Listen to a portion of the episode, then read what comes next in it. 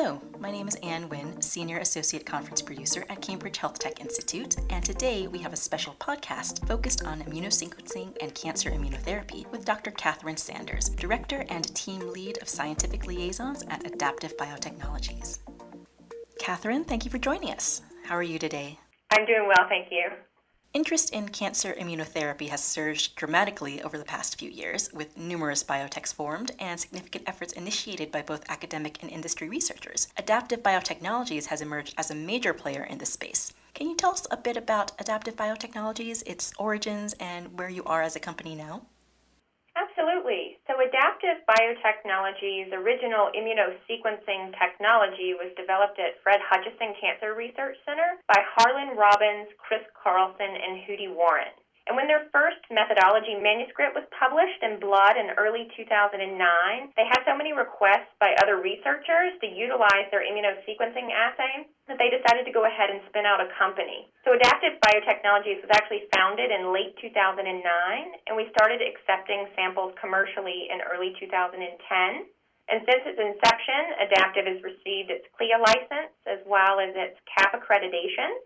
Uh, we did acquire a competitor called Sequenta in January of 2015. To date, we've actually raised more than $400 million in capital to really further grow the company, to launch a diagnostics business, as well as to launch a therapeutics branch of the company. Uh, we have grown to more than 250 employees. We're now partnered with more than 60 pharma and biotech companies. We're actively involved in more than 100 pharma sponsored clinical trials.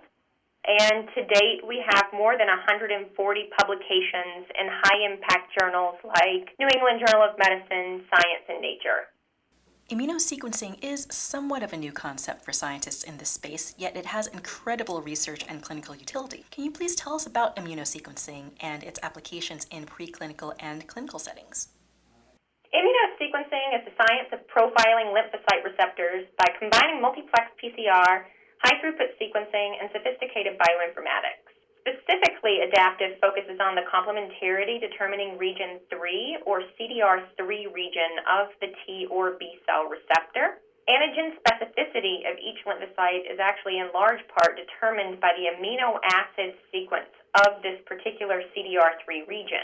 And by profiling these dynamic receptors utilizing Adaptive's immunoseq assay, we can track specific clones over time, assess the diversity of the adaptive immune system, and evaluate the immunologic response to antigenic stimulation. The applications of the technology range from autoimmune disease to oncology to hematology, transplantation, and infectious disease. And in preclinical trials, investigators are really using immunosequencing to evaluate mechanism of action or immunogenicity of certain compounds. So, for instance, does a drug have a targeted mechanism of action in tissue, or does a drug elicit a systemic immunologic response?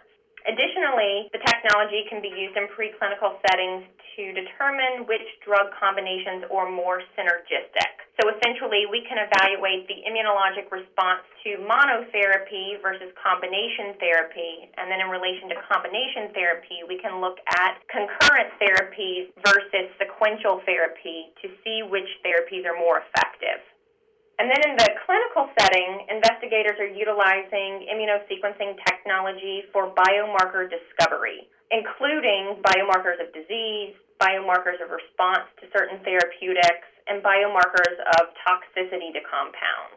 Additionally, Adaptive has developed an immunosequencing assay in the diagnostic space, which is utilized to monitor minimal residual disease in lymphoid malignancies with a sensitivity of 1 in 1 million cells. So this is surpasses flow cytometry technology, where the sensitivity is roughly 1 in 10,000.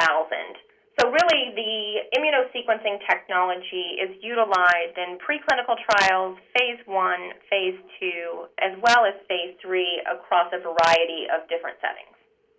You are giving a luncheon presentation during the Cancer Immunotherapy and Combinations meeting, June 15th through 16th, in Boston. Can you give us an idea of what you hope to convey to attendees during this lecture? So, Adaptive Biotechnologies will be giving a capabilities presentation at the upcoming Cancer Immunotherapy and Combinations meeting. Dr. Sharon Benzeno, who is our Vice President of Business Development, will give a brief overview of our immunosequencing platform, and then she'll start to show data generated specifically in immuno-oncology. So, data will include capabilities to identify synergistic drug combinations, biomarkers of response to immunotherapy, as well as biomarkers of toxicity, all based on immunosequencing data generated from tumor infiltrating lymphocytes as well as peripheral blood samples. Finally, we'd value your opinion regarding the outlook for immunosequencing as it relates to cancer immunotherapy. What challenges exist that may be overcome in the near future? And what does the future of adaptive and immunosequencing look like? So many new cancer therapies are immune modulating in nature. Of course, immunotherapies, targeted therapies, even cancer vaccines and new cellular therapeutics like adoptive T cell therapy. And there's really a strong need for an immune biomarker to really reliably predict response to these different treatment modalities. And it looks like tumor infiltrating lymphocyte assessments are emerging as one of these potential cancer biomarkers. Adaptive immunosequencing platform is really advancing both the diagnosis and treatment of cancer in several clinically impactful ways including advancing basic cancer research by enabling scientists and researchers to elucidate immune related mechanisms of disease and treatment, by accelerating pharma companies' efforts incorporating our assay into clinical trials to really predict efficacy and safety of these cancer therapeutics. We're doing this with an assay called the Immunoseq assay, which accurately quantifies the density and clonality of the tumor infiltrating lymphocyte populations in both preclinical and clinical settings. We have the ability to track clones from the tumor into the peripheral blood We've actually been able to identify blood based biomarkers for certain checkpoint inhibitors based on the tumor infiltrating lymphocyte populations that are present in the blood. Additionally, we've been able to identify biomarkers that can segment patients into groups of responder versus non responder based on baseline immune infiltrates within the solid tumor microenvironment. For some therapies like anti-CTLA-4, which are known to be very toxic, we've been able to identify potential biomarkers of toxicity. So essentially, if you could identify these patients who are going to develop toxicities ahead of time, you could change the clinical management of that individual and perhaps prevent that toxicity from actually occurring. Sounds like there's a lot of exciting and very important work going on. Absolutely. We're really better stratifying patients by identifying responders, really selecting lines of treatment that will be more successful. We are utilizing the technology to identify the optimal dose for certain immunomodulatory compounds, predict adverse side effects due to systemic responses. So, really, the applications are manifold.